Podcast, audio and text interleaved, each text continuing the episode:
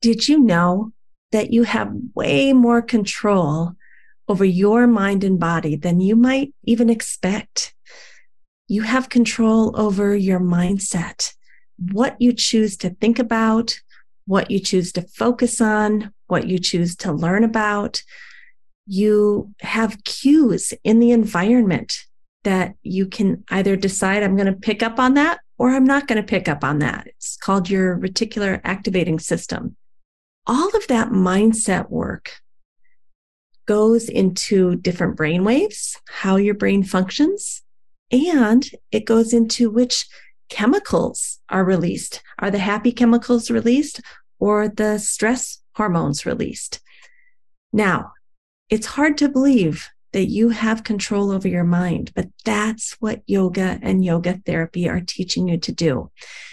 And as I talk about in this episode, it could take a long time to learn how to do that. In my previous life, I was a sports psychologist, and that's what I taught people to do in sport. But what I realized is that yoga therapy is the same thing for regular people and training them on how to control their own mind. I'm working with an athlete right now as a sports psychologist slash yoga therapist and whenever his mind does a particular thing that we no longer want it to do, he has to text me and tell me, okay, I just did it. And so I'm getting multiple texts per day. And the idea is that we can start to reduce that number, that he'll start to see it coming. He'll see the thoughts coming and change direction before it actually happens and he has to text me. So I haven't gotten a text in two days. That's really good. And it's not to say we're looking for perfection, but it's just a way to assist him in his sport to understand he has way more control over his mind, which then affects his physiology. And that's really the important part. We don't want his muscle tension to be increasing. We don't want his blood pressure to go up. We don't want his body to tighten and him to start thinking negative talk and having self doubt. So we're trying to catch it early. And even though I'm helping him learn how to do that in sport, we can help you do that as just a normal, everyday person. I hope you enjoyed this episode with Mala Cunningham. She is a master at what we're talking about today, been training people to do this for decades. And now we have the neuroscience to support that it actually works. So, welcome to Mala. And I really love this episode. It gives so much hope for the future if we're willing to put in the effort. Okay, We'll see you on the other side. Welcome to the Yoga Therapy Hour. My name is Amy Wheeler, and I'm your host. The Yoga Therapy Hour is here to support you on your mental, emotional, and spiritual journey. We talk about things like nervous system regulation, spiritual connection, how to be more involved in your community, how to communicate well, how to manage your mental health there are so many things that we are excited to share with you in season five of the Yoga Therapy Hour podcast. And we hope that you will share it with your friends, family, colleagues. All right, let's get into today's episode.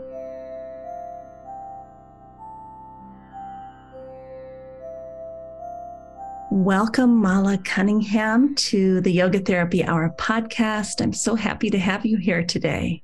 Thank you, Amy. I am really excited to be here and share some thoughts about this topic. So, yeah. Mala, where are you located? Our listeners, I always like people to know where we are coming from. Sure, absolutely. I'm in Charlottesville, Virginia. Mm. And this week I'm in Minnesota, very near to Minneapolis, Mississippi River, in a little town called Red Wing. So I'm at an Airbnb. Wonderful. Tell us our topic for the day and your area of expertise is neuroscience, mental health, and yoga. So, what does that even mean? I mean, for some people, that just hearing that is like, okay, that's a lot. Yeah, I could understand why some people might have that perception. But honestly, the field of yoga, neuroscience, and psychology beautifully intersect with each other. Mm-hmm. And sometimes it's just a matter of semantics. You know, yoga might use one word, psychology might use another. And the beauty is that neuroscience explains how and why yoga works and how and why psychology works, like what's happening in the brain or what's happening in our neurobiology as we're doing self care practices. Whatever yoga practices or other types of practice that someone might do, really the bottom line is that neuroscience explains and helps us to really understand as well, gives us agency over what we're doing so we can develop a better capacity for resiliency, for self care, for self regulation. When we're flipping into anger or depression, we know how to start to regulate better. So it's a very exciting time right now because, you know, with the advent of new technology, we can see so much better into the brain and we can see what parts of the brain are lighting up under different types of practices, breathing practices, certain types of attentional practices, or certain types of yoga practices. So it's just, again, a very, very exciting time. You know, even 20 years ago, we didn't have any of this. I mean, I think it was there, but I was listening to a podcast called The Hidden Brain with Shankar Vedantam yeah. was interviewing Richie Davidson, which is a neuroscience researcher from the University of Wisconsin. And they were just talking about how, you know, when people like you and Richie were in graduate school, people were telling them, whatever you do, don't go into studying the mind with neuroscience because they didn't believe that it was a viable option for a career. And now look where we are. I mean, it's just shocking.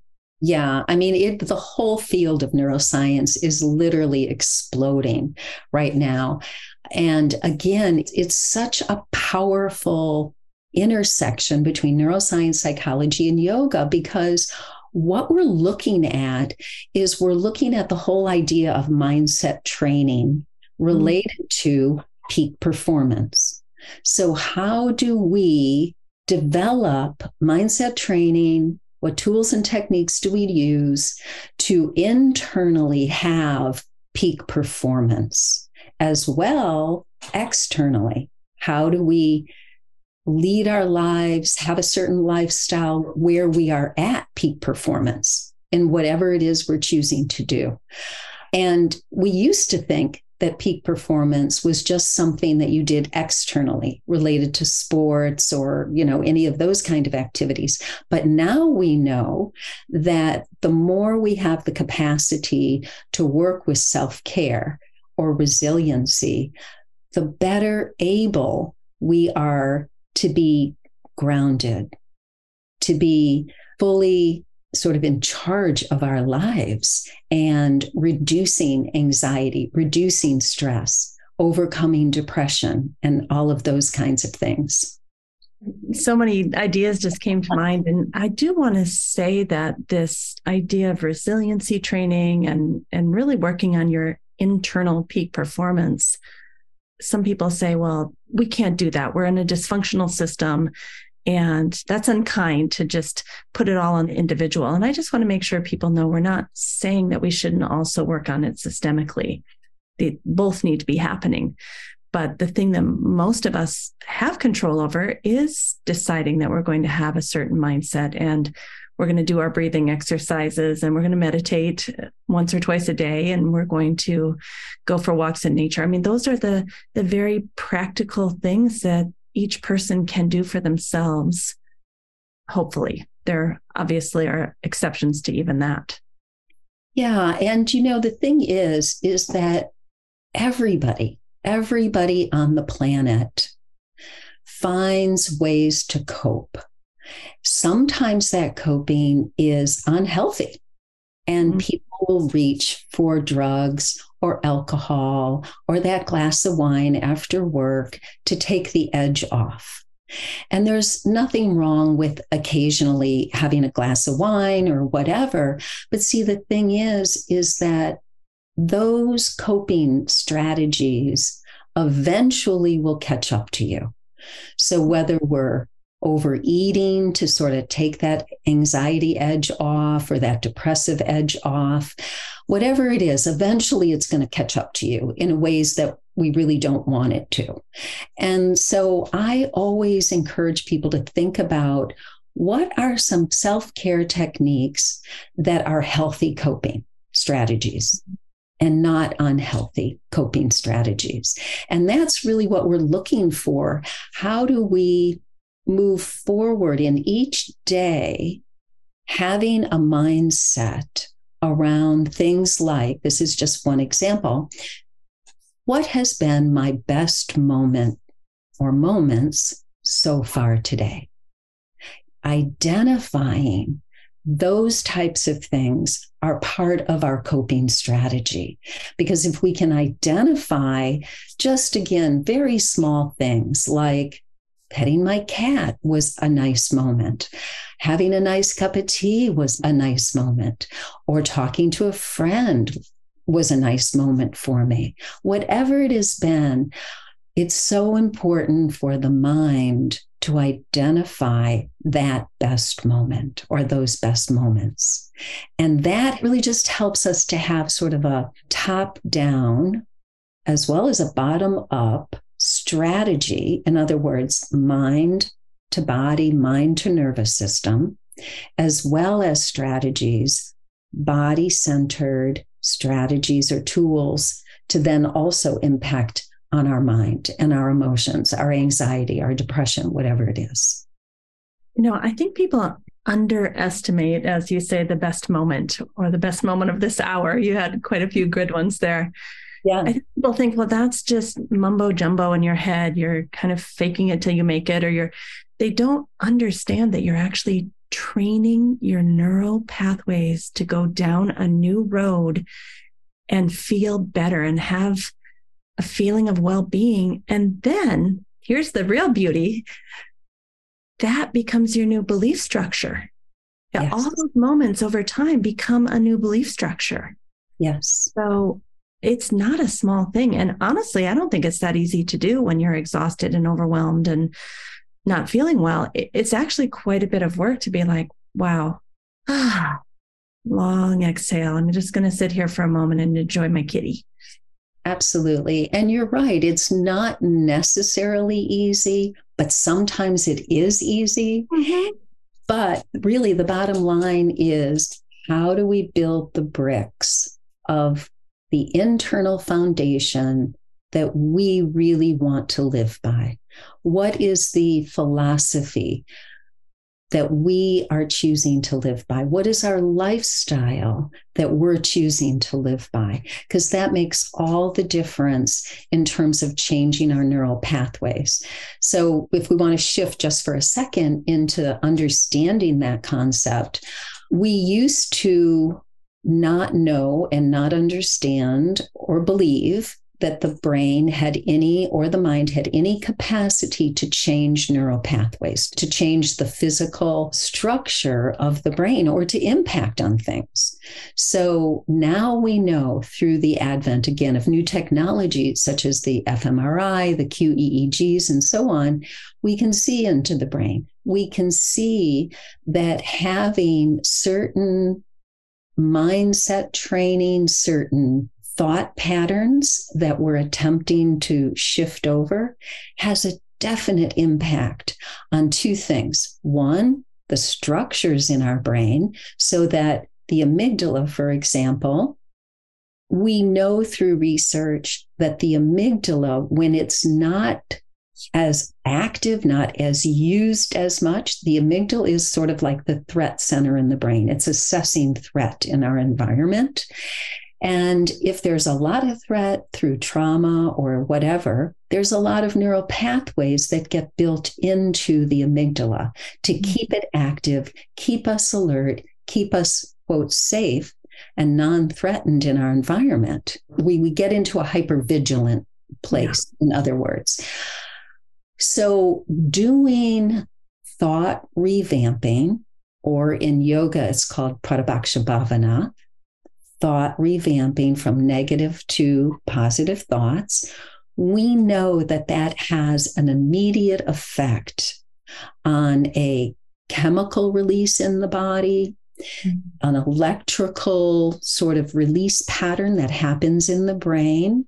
We know that positive thoughts activate things like GABA, which is gamma aminobutyric acid. And we know that that affects those levels into the cellular structures of our body in a very positive way. So, even small little drops of acknowledging our positive moments or acknowledging that we've done something well or acknowledging, you know, I look good today, or, you know, my hair looks nice today, or I like this outfit is helpful. And acknowledging other people also, you know, having that sort of pro social engagement of empathy or compassion for other people. Same thing. The body is responding with all of those kinds of things happening. I just love what you're saying because when we're training our optimal state yoga therapists, I mm-hmm. feel like we are training them to be friendly and appreciative, empathetic, kind to each other in the Sangha, to their mentors and faculty. And then obviously we try to bring that back to them. Like, I feel a big part of training a yoga therapist is doing exactly what you're saying. And it's not easy because people are, are they're thinking, oh, I got to learn the tools and techniques when really my goal is can we get you to be a happy, healthy person and then pass that on? Because that emotion of someone showing up with their face lit up to see you and a smile and a kindness, that goes further than anything, I think. Yeah. I still remember back in the 70s when I began my practice of yoga, one of my yoga teachers said that lasting peace and happiness are already inside of you. Mm-hmm. You don't have to make it or create it happening. It's already there. It's like our birthright. And of course, we all grow up, we're all socialized to think and engage externally for happiness. You know, that house is going to make me happy, that that partner, that job, whatever it is, that's going to make me happy and or feel fulfilled. And the truth is that I remember so distinctly when one of my yoga teachers said that, and it was like a light bulb went off in me that, wait a minute, you mean I will practice yoga and then I'll hit that foundation that's already in me of peace and happiness? I can actually find that in me. And it's like, wow. And the thing is, is yoga asks us to flip the narrative that we're socialized with, that happiness is external. Yoga asks us to flip that narrative internally and find that peace and that happiness internally. And I mean, you've already mentioned, you know, how that actually changes the nervous system and the, the brain. But I think it also changes how you perceive the world. It's like inside out and outside in that right. once you get into that mode, you actually, your reticular activating system picks up different things from the world. It's searching for goodness and kindness and sweetness instead of attack and I'm not good enough, you know, because it's all out there for us to pick up on. It's what does our brain decide to choose to pick up on? Exactly. And, you know, I'm so glad you brought that up because to make sense out of this, the way that I explain it to my students is that we have two tracks going on within our system all day long. All day long. So, an example of that is that at around 10 or 11 o'clock at night, our cortisol levels go down and our melatonin levels go up. Melatonin is a sleep hormone, cortisol is an activating hormone in the system. In the morning, at around seven, eight o'clock in the morning, our melatonin levels start to go down and our cortisol levels go up. Cortisol is an alerting hormone. And in the right range, we absolutely need cortisol or we would have no energy. Mm. We would have no alertness, we would have no energy. And I think sometimes cortisol is given a bad name because everyone thinks it's a stress hormone.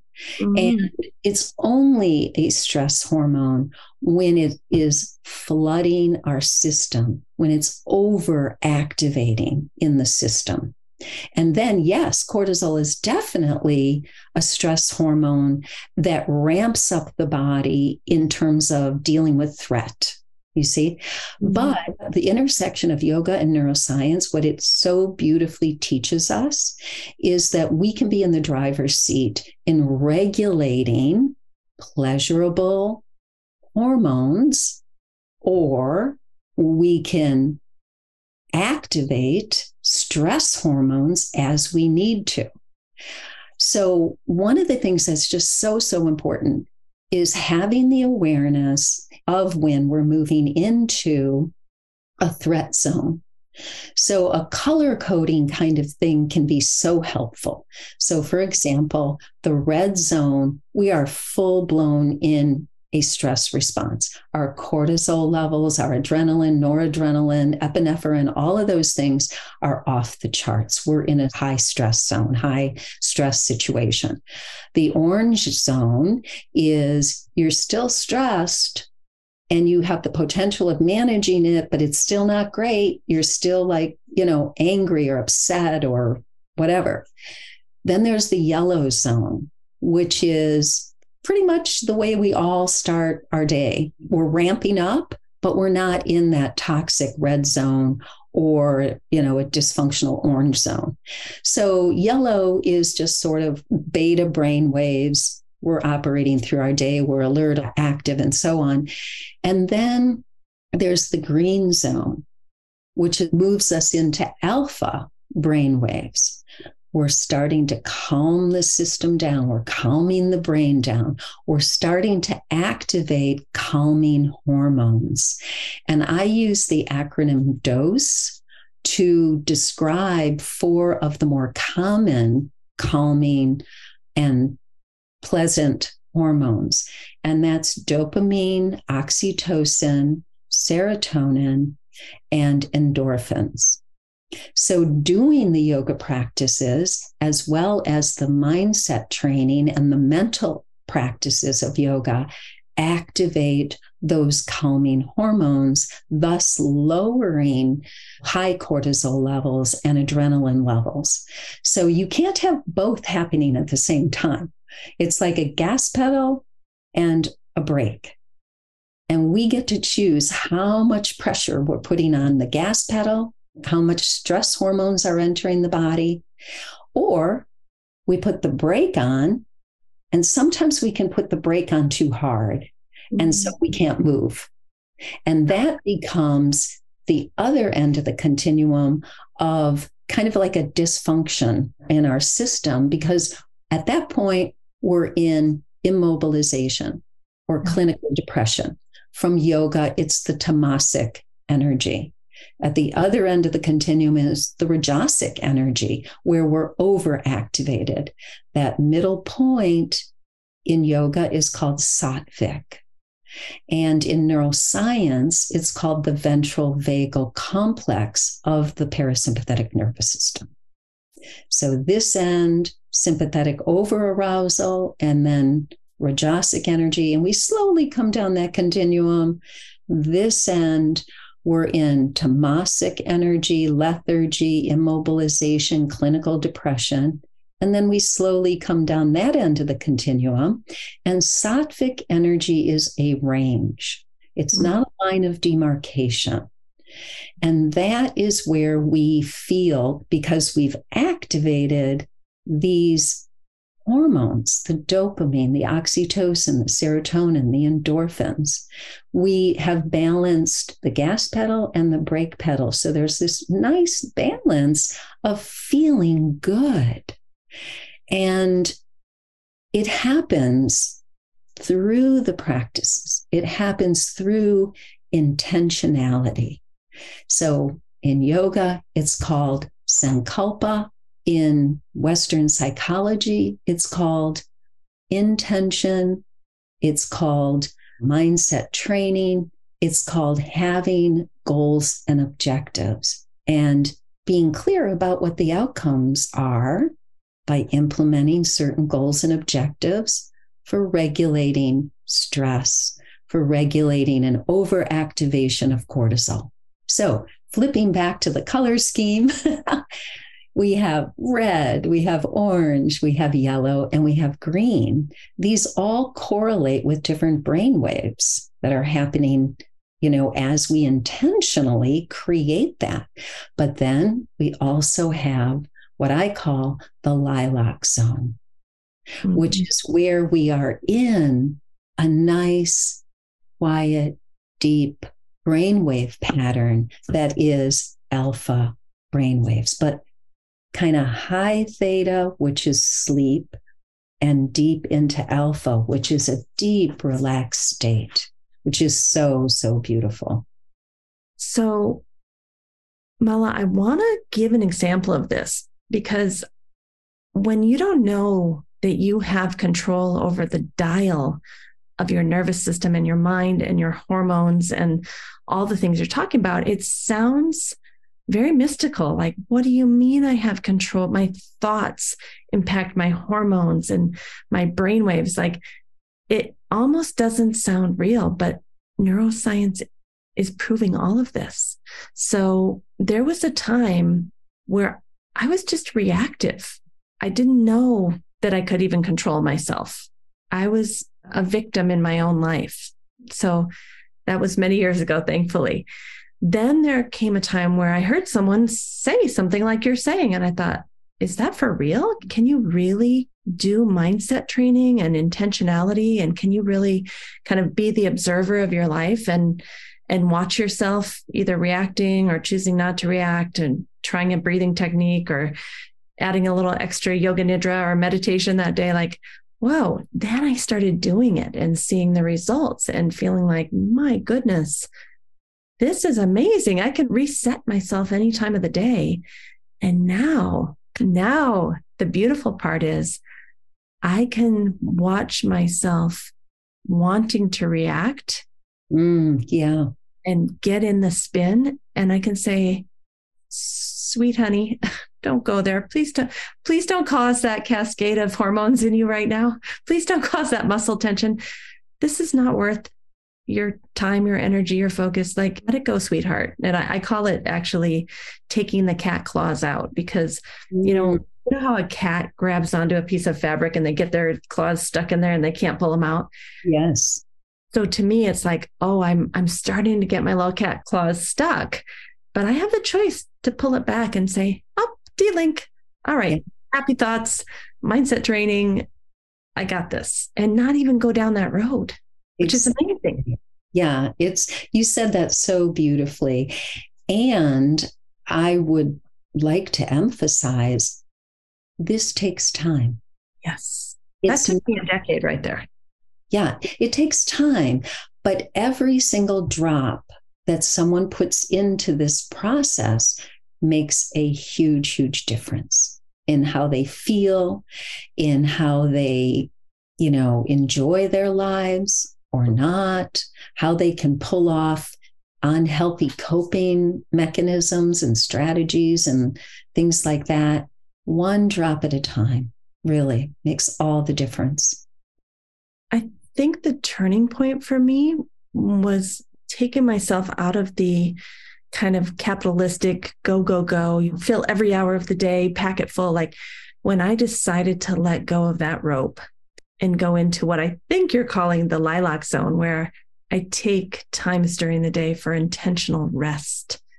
Sometime this afternoon, I'll go into my bed and lie down for 30 minutes and do an optimal state yoga nidra and like completely change my physiology, my brain waves, my reactions. Like it just does it in 30 minutes now. So tell us about the lilac zone. What do you know about that? I love the term, by the way. Yes, I know. I, I like that also. Sometimes my days are so packed and busy you know, with clients or meetings or whatever, teaching. Sometimes my days are so busy with clients or teaching or meetings, whatever I'm doing. And when I'm seeing clients back to back, I have maybe 10 to 12 minutes in between clients.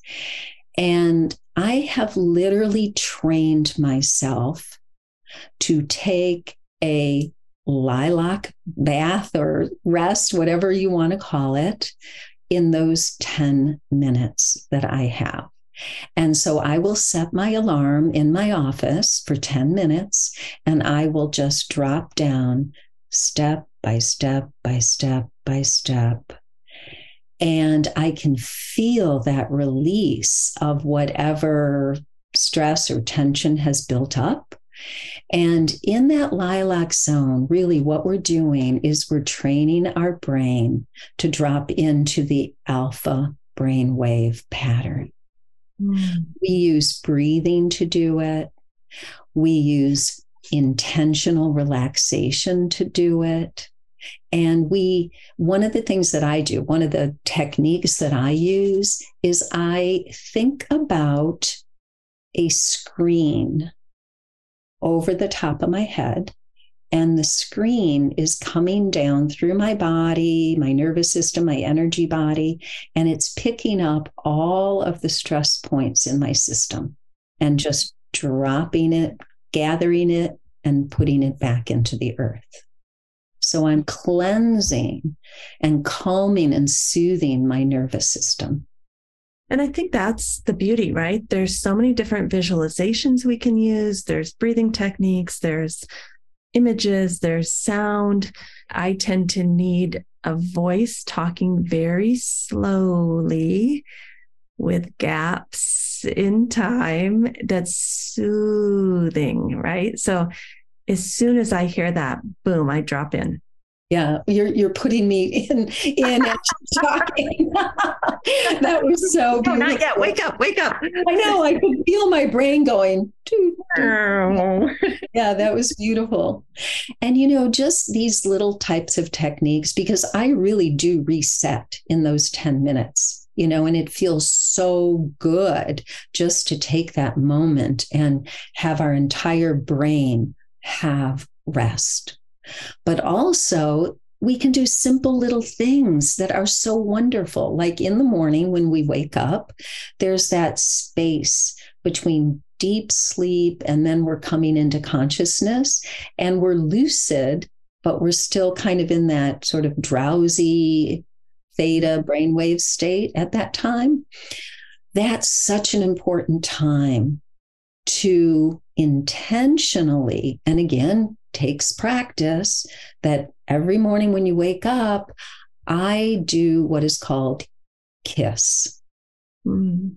Asking myself, what can I do today to be kind to myself? What can I do today to be inspired? Mm. What can I do today to strengthen myself? And what can I do to spiritualize my day? So, right away, waking up, having that powerful insertion into the brain allows in a better way to embed. Then I get up, and the first thing I do, I splash cold water on my face. Why? Because that activates the vagus nerve. The vagus nerve makes up approximately 75% of the parasympathetic nervous system. Then I expose my eyes to sunlight. Like you don't want to look directly into the sun, but you want to open the drapes and you want to expose your eyes to sunlight because right there, that activates serotonin in our system. So there's all these little hacks and ways that we can easily insert these things into our lives. It doesn't have to be this big hour long practice of yoga or breathing or meditation.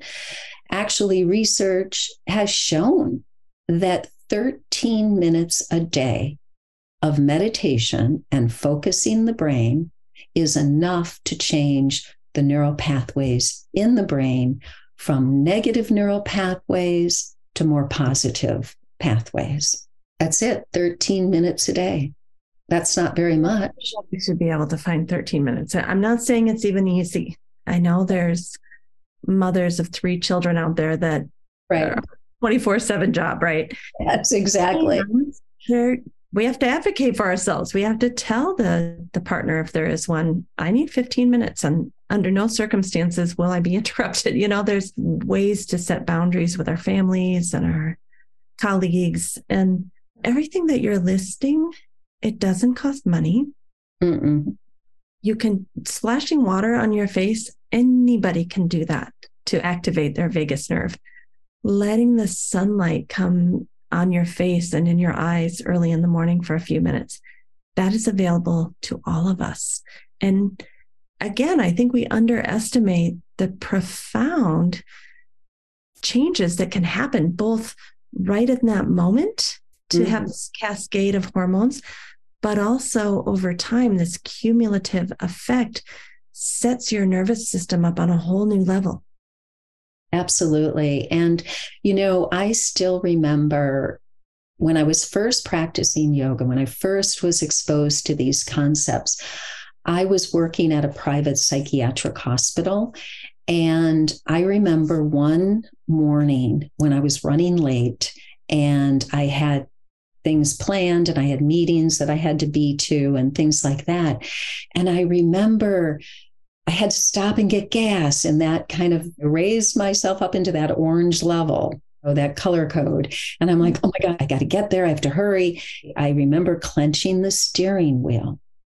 And coming up to a red light, I noticed that my hands were clenched on the steering wheel. And I went, wait a minute. I'm going to relax my shoulders, my arms, my hands. I'm going to relax my whole body because me clenching is not going to get me there any faster.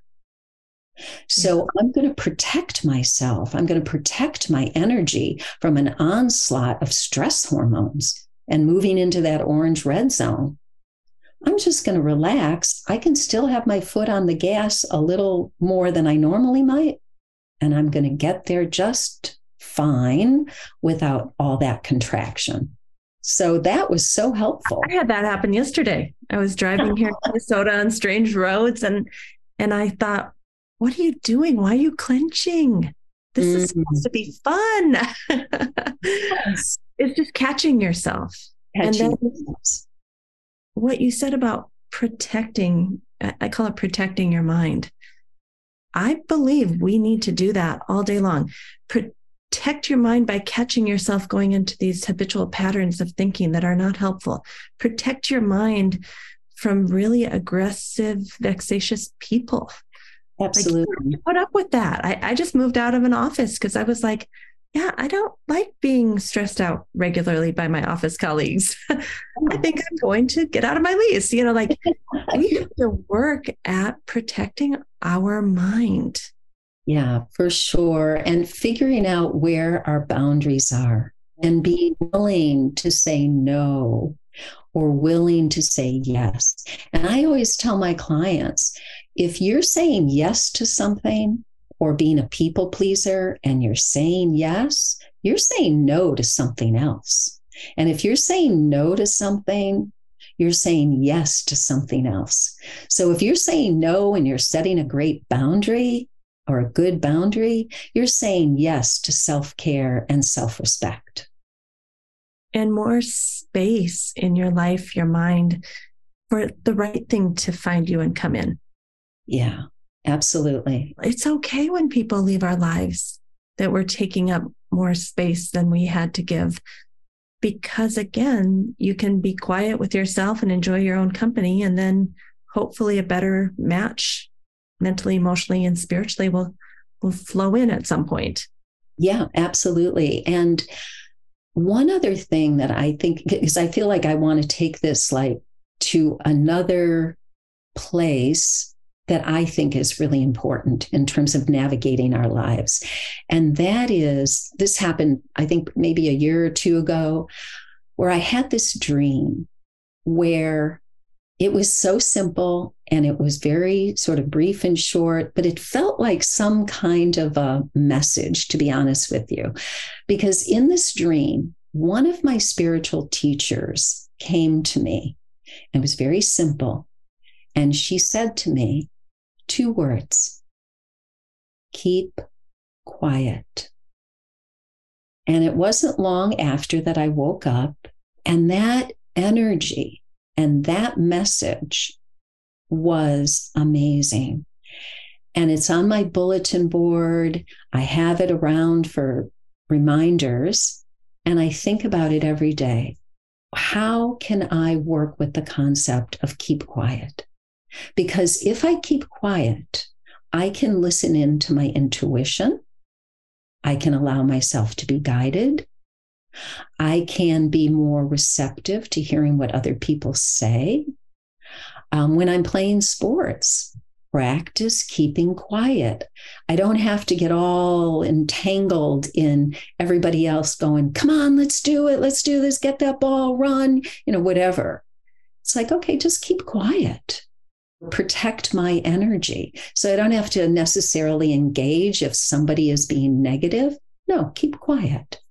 And it doesn't mean that you don't speak up when it's important. You know, so I'm not saying keep quiet across the board, but I am saying keep quiet because if we quiet ourselves, we can listen in to deep inner guidance. And there is one story that I wanted to share because I think it is so powerful. And this is a true story, and it happened several years ago up in New York there was a couple that were moving out of their apartment. They lived on the third floor. They were bringing their furniture down, putting it in a van, taking the elevator back up, coming back down, and so on. And they had made a decision. They were going to bring their mattress down as the very last thing to put it in to protect the furniture. And then they would close the door of the big moving van. And when they finished and they went to get their mattress, they were coming down in the elevator and the elevator got stuck. So they were in the elevator with their mattress stuck there for 20 minutes. And they were like, oh my God, what's going to happen? You know, but it was fine. The elevator started again. They came down. They had the mattress in their hands, ready on the sidewalk, ready to put it in the truck. And there was a disturbance in the building next door. And there was a toddler out on the balcony teetering, and the mother screamed. And as the mother screamed, the toddler fell. And the people, the couple, had their mattress in their hands and ran over, and the toddler fell on the mattress. No harm, no injury, nothing. Now, we have to ask ourselves how did that elevator stay stuck for 20 minutes at the exact timing for when the toddler was going to fall off that balcony. You know, people can say these things are a coincidence, but they are not. Space and time are not linear. Right. You know, last winter, I was driving in the mountains and I literally heard a voice saying, when you go around this next corner, there will be a car sliding sideways at you. And wow. Uh-huh. I didn't think anything of it. I'm like, that's never happened before, not even once in my life. I came around the corner and there was a car sliding sideways at me. So I've just learned to trust that yeah. these things we don't know how, we don't know why. Quantum physics tells us time and space are not linear. So, as you say, keep quiet for deep inner guidance when possible. Yeah. It's such a powerful concept. It's so powerful, as a matter of fact, that literally I believe in, if you think about an inverted pyramid, mm. we learn a lot of things and so on, and we sort of start to get down to that point where we can focus or we get it or we get a concept or we live by something.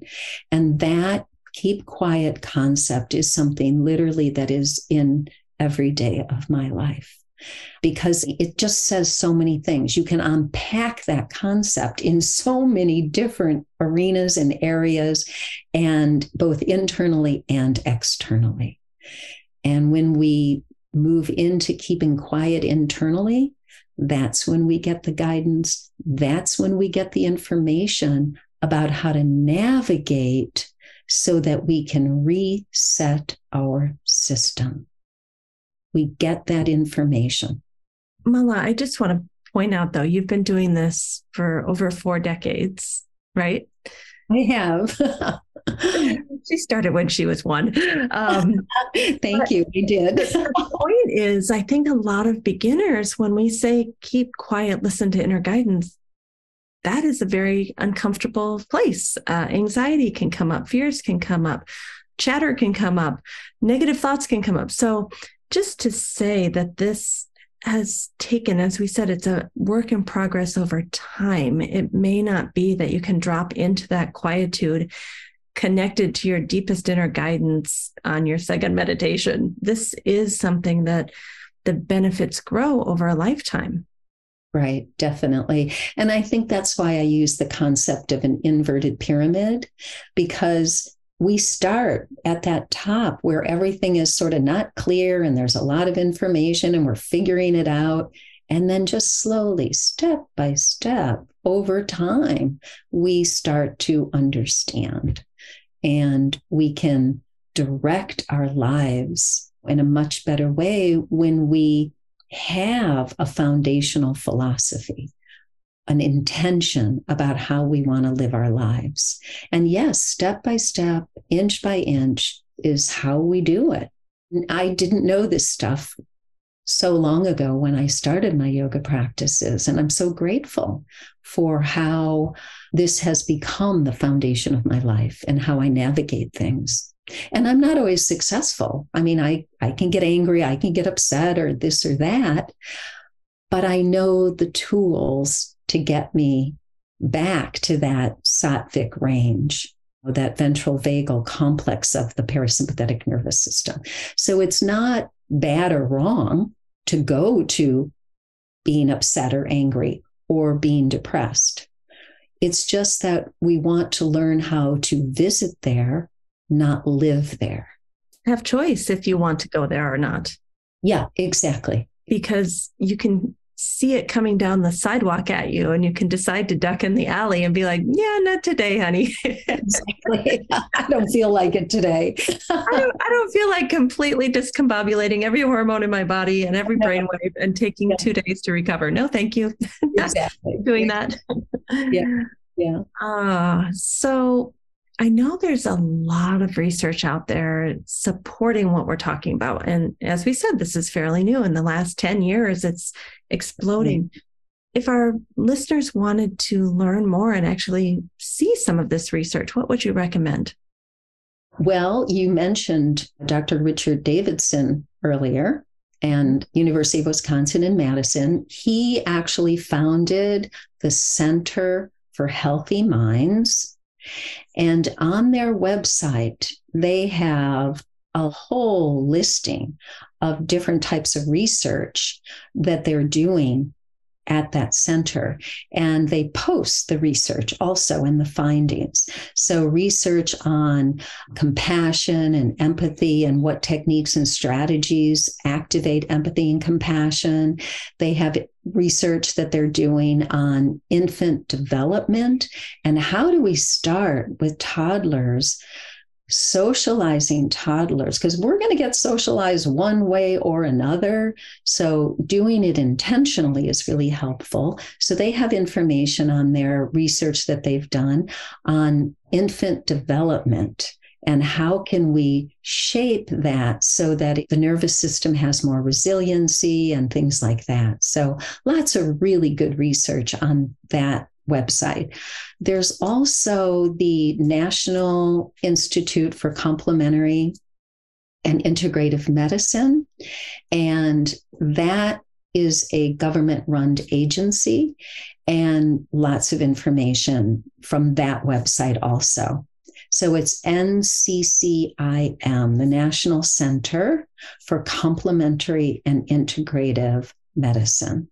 I'll post both of those in the show notes. And that podcast, The Hidden Brain, that just came out on June 5th, 2023, is just an amazing. Their part two is coming out next week. So I'll post that.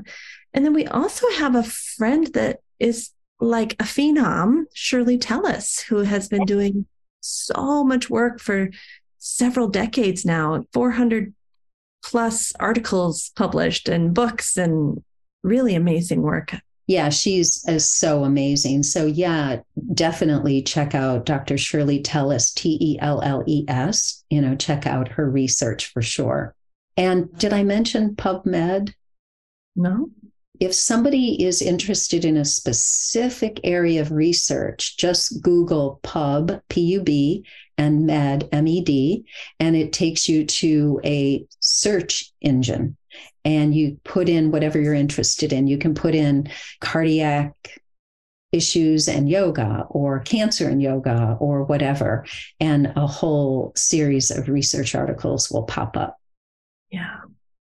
Well, Mala, I want to give you an opportunity to tell about many of the very popular courses that you teach all around these topics because I think psychologists and yoga teachers, yoga therapists, even regular people could take your courses. So I, I want to give you time for that. But I also just want to drop a little drip to let people know that Mala and I have been developing something that is called Integrative Peer Counseling and Coaching Certification, Mental Health, Yoga, Neuroscience, and Human Connection. So we're giving a seven day training.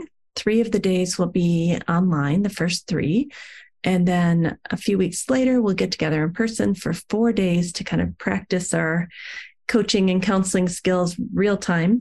But we are going to launch this next summer in 2024, towards the end of the summer. So I just wanted to put that out there. It will be a continuing education course, seven days total, about 50 hours. And just in planning it with you, Mala, I am over the moon when I see our outline. It is phenomenal. so I'm so excited at what we're creating because I think everybody knows that mental health is the new pandemic. Mm-hmm. And it is just across the board the stress levels and the anxiety and the fear and the threat and the depression is just off the charts, especially with teenagers, young adults, but really everybody across the spectrum. So I'm very excited about what we're doing and what we're developing. Some of the courses that I've developed, I basically have four signature courses. One is the mental health course and yoga that we're doing in neuroscience. But I'm also very excited because I, in the last several years, I've been doing a lot with neuroscience and yoga for a long time. And I finally decided to do a certification program in neuroscience and yoga. So people, anybody, public, the, you know, yoga teachers, yoga therapists, you know, mental health workers, anybody is welcome to take the course. If you don't want to be certified, you can just take part one, which is online. And then part two, mm-hmm. I talk about neuroscience and yoga, the intersection of what it means to heal and have agency, as well as how do you teach this stuff in your yoga classes, things like that. And then the other course that I teach is more in the lane of medical yoga. So I specialize with heart patients, and the course is cardiac medical yoga teacher training course. So I've been doing that for almost 30 years now.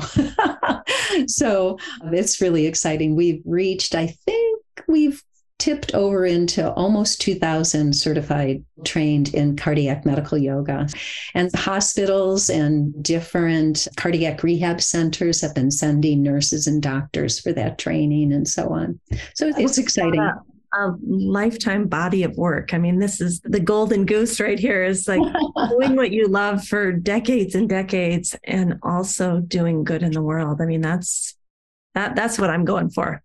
Yeah, yeah, thank you. And and my fourth course is bringing yoga into hospitals and academia. So training people how to do that. What are the steps? What do they need to know? How does it work? Who do you contact? Things like that. So I'm excited. And, and there's another really exciting announcement. There is a book happening. Tell us. Oh my goodness, yes.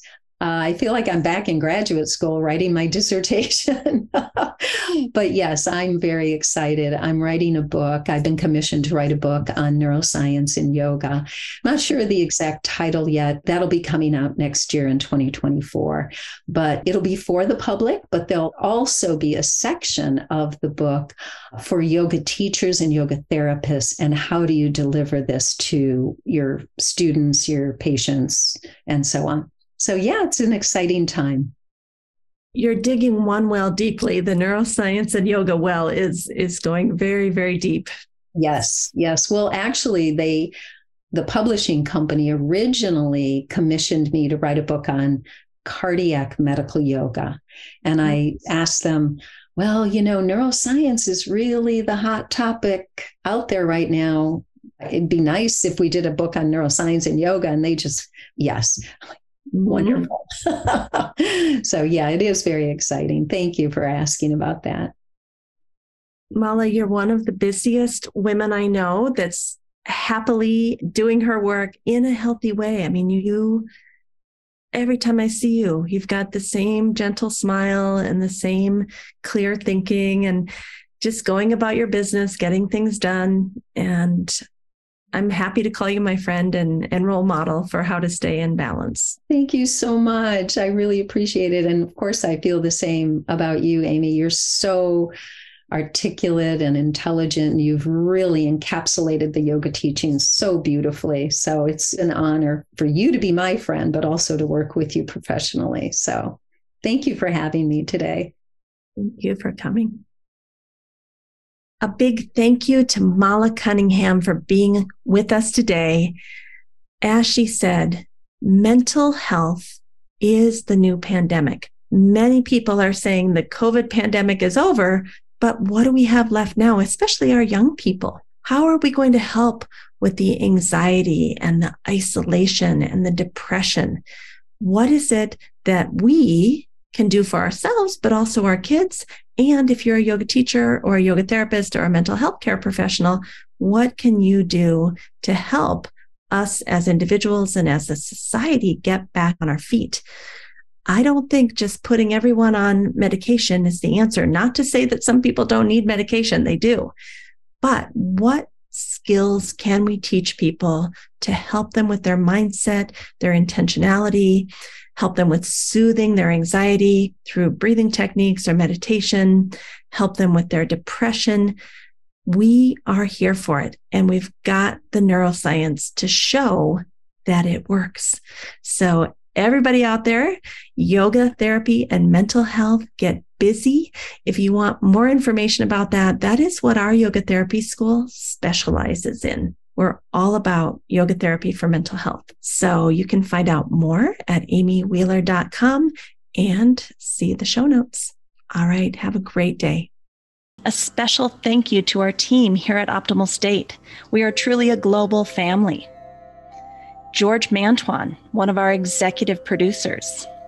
Adam Satchel, senior media producer and sound engineer from the Philippines. Krishna Panchal, a producer from Canada. Modupe Abdullahi, who does the show notes and is an editor for us from Nigeria. And Peter Morley, who wrote and produced the music for this show, who lives in Australia. Find more about Peter's work at www.zenmusic.biz. Thank you for listening. We'll see you next time.